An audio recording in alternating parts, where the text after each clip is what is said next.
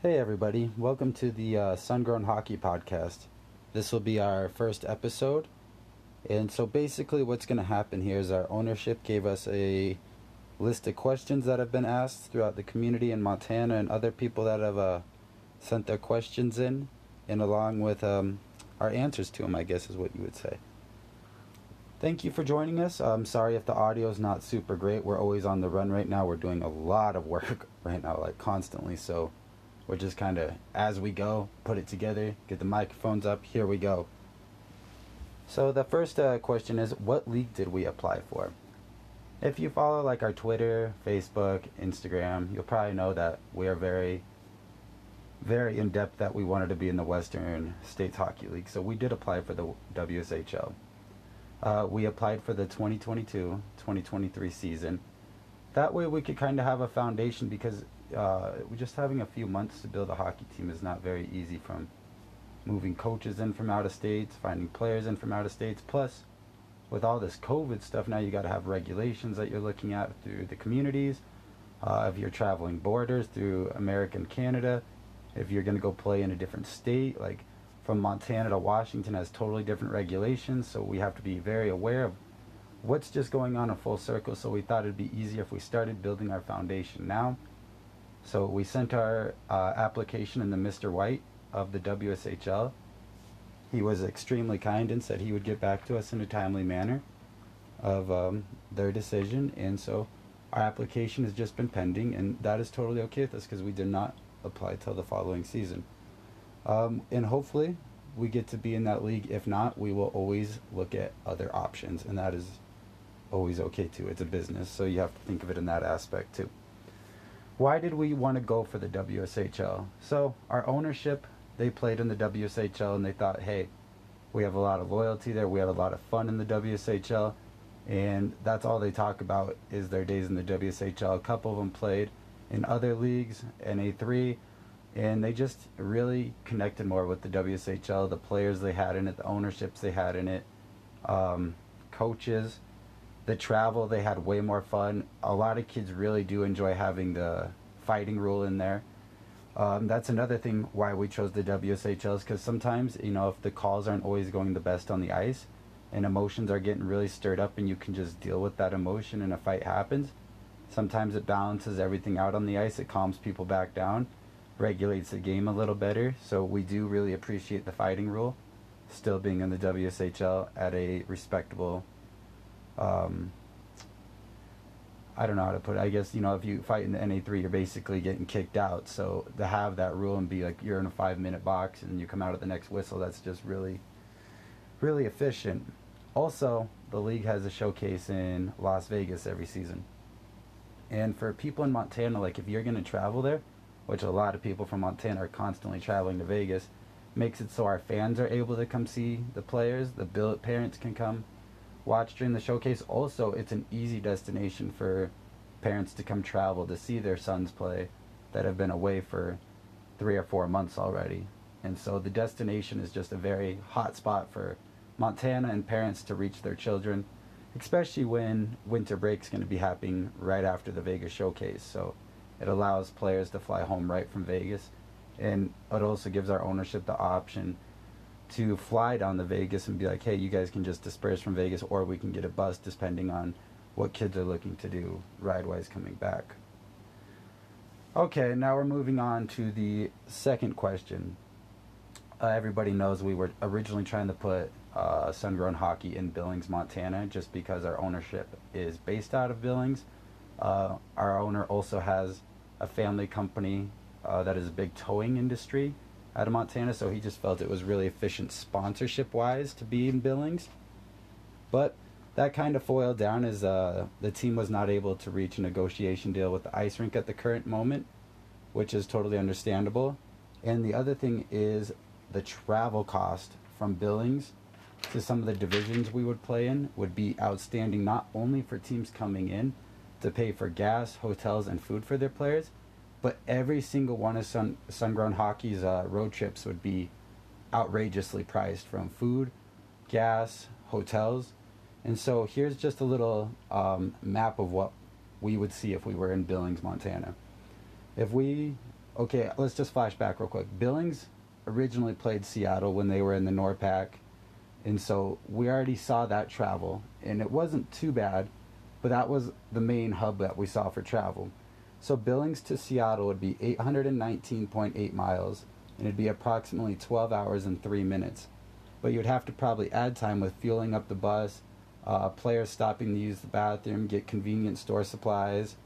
Um, buses obviously don't move as fast as some of the cars. Billings to Bellingham would be 902 miles, approximately 13 hours and 19 minutes. Billings to Medford would be 1,083.2 miles, approximately 17 hours and 11 minutes. Billings to Kearns would be 564.2 miles in approximately 8 hours and 37 minutes. Billings to Vernal would be 492.7 miles in approximately 8 hours and 15 minutes. Billings to Vancouver, Canada would be 955.7 miles in approximately 4 hours and 18 minutes.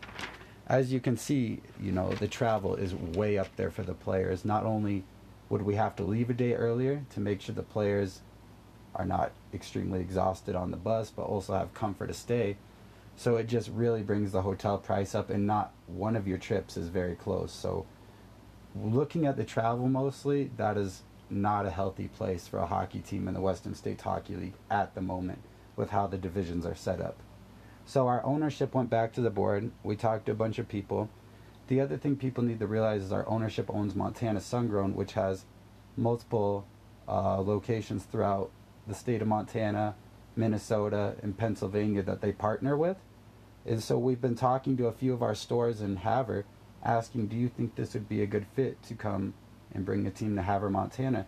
And right now we've got an overwhelmingly responsive yes. So we're looking into it. It's nothing official. So don't take anything into it on that kind of sense because there is uh, four other locations that our ownership is looking at to potentially be in that may have a better market for sponsorships for our team as well. So this is what it would look like if the team was in Havre for travel.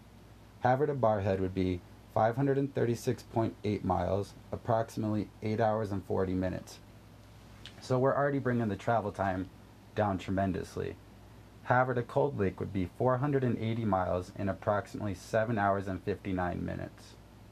Havre to Edmonton would be 462 miles in 462.7 miles in 7 hours and 38 minutes approximately. Havre to Hinton would be 628.7 miles in approximately 10 hours and 4 minutes, being the longest road trip in that division for us. Havre to Vegreville would be 417.5 miles in approximately 6 hours and 48 minutes. So, not only for the teams coming in to play us is it a lot better travel wise, but for us in general, for travel cost, food, and hotels, we have just basically sliced every trip in half for travel, which is tremendous for us. And another fun, uh, fun fact is our owner actually played in the NA3 when the team had a the Glacier National. So he's already been a part of that community, understands that community, uh, and thinks he could do really well in bringing a, a really good program to the community that they can trust and help uh, upgrade the rink throughout the years. So that would be our plan with that. This would also add, if you look at the divisions right now, um, it would add six teams to both divisions next season if they didn't add any more other teams, which we don't know if they would or wouldn't. So just looking at that rough draft, that's what it would give you. But just remember, our ownership is looking at other facilities at the current moment. That is just a rough draft. Um, our owners take business sense very seriously when it comes to hockey, so they're running it more like their CBD company when they look at locations, how uh, much money they want to spend on things, where they want to put their money, where would the sponsorships come from, who would volunteer, do we have enough billet houses, do we have good billet houses in those locations, you know, because the big thing is uh, accommodating to the players. We want them to feel safe. We want the parents to feel like their kids are safe with us that we're doing everything to take care of them at the full ability, not only on the ice but off the ice. And so that is a huge component of our program is making sure everything is balanced and stable for our players on and off the ice. Our program does have a head coach. We have been asked, hey, could I coach your program? Could I be a part of it? We will let everyone know we do not have an assistant coach at the current moment, but we do have a head coach. Our program will be bringing in Christian Winther from Oklahoma. He is no stranger to the WSHL as well. He had a, a little bit time in Wichita and Oklahoma when he played. He is also a great learner and teacher that our ownership has learned because our owner taught him when he played for the Billings Bulls in the NA3. Our ownership was a goalie coach at that time. We also feel uh, Christian can bring a great foundation for the players, not only on the ice but off the ice.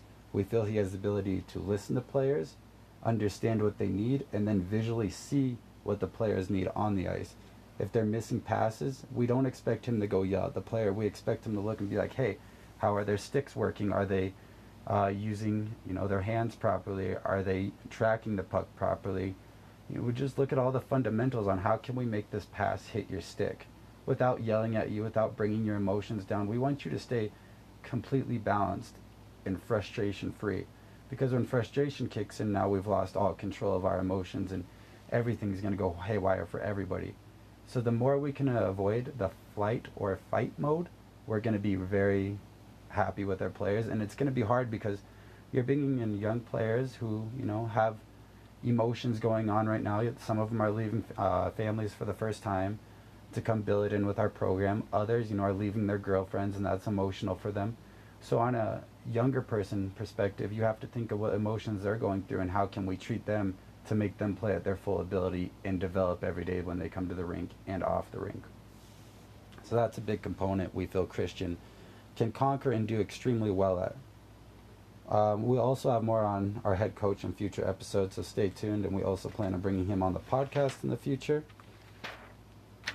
And so, why do we think our program is going to be good for kids to come to? Well, it's going to be a little bit more of an expensive program, but the days are completely mapped out. We don't expect any partying from our kids, we don't expect any crap coming from any direction. When you wake up, our owner has basically had his cousin who played Pac 12 football come and help him structure what would be a very fundamental day for each athlete and how to productively make their bodies productive for each game and uh, consist the whole season. So basically, when our athletes wake up, it'd be about a 5 a.m. wake up. You're going to get breakfast in you. You're going to have a good breakfast. We're going to teach you nutrition. That's a huge thing for our players. And then you're going to come and you're going to stretch as a unit, as a team. Everybody's together, everybody's talking, everybody's bonding, having a good morning. After we stretch, we will have a 15 minute meeting on what the day is going to be like, what, uh, what we're lifting, how we're lifting, uh, what groups are lifting at what times. And then we will go do those workouts. And if you're not doing workouts, we expect you to be hanging out with the team, whether that's in the player lounge that we build etc., or going over to a billet house and hanging out with the guys for a little bit until it's your time to work out. After everybody's worked out, we will meet back up for a stretch again. That is very important for us is stretching as our athletes. After we stretch, everybody will do a conditioning run or we will go to the gym and do conditioning. Once we're done with conditioning, we will have a nutritious lunch for all the players and uh, staff that is with us throughout the day. From that lunch, we will go to the ice rink and stretch one more time before practice. And then we will have a good practice. Not too crazy on everyone's body because we don't want to, you know, tear the players down before game days, especially in the Western States Hockey League. They're traditionally known for having Friday, Saturday, Sunday games. So that's a long weekend for the players to have uh, physicality and conditioning. So what we want to do is make practice very educational, very development friendly, yet very condition oriented without thinking it's a bag skate. Like we're not going to be doing horseshoes and stuff. We're going to be doing very individualized movements like starts and stops with your puck. Learn how to control, learn your eye movement with the puck. Where can you look? Are you struggling with looking down at the puck right now? And we're not going to move too fast because if you try to move too fast, you can't break down that individual skill you may need. So everybody's going to have to learn to listen together, learn together, and take moments together to become productive as one unit. So that's basically what we're looking at for the program and the fundamentals in the starting point. And we will have a bunch more information in episode two. So thank you for joining us. And uh, we look forward to seeing you in the next episode. Have a great day, everybody.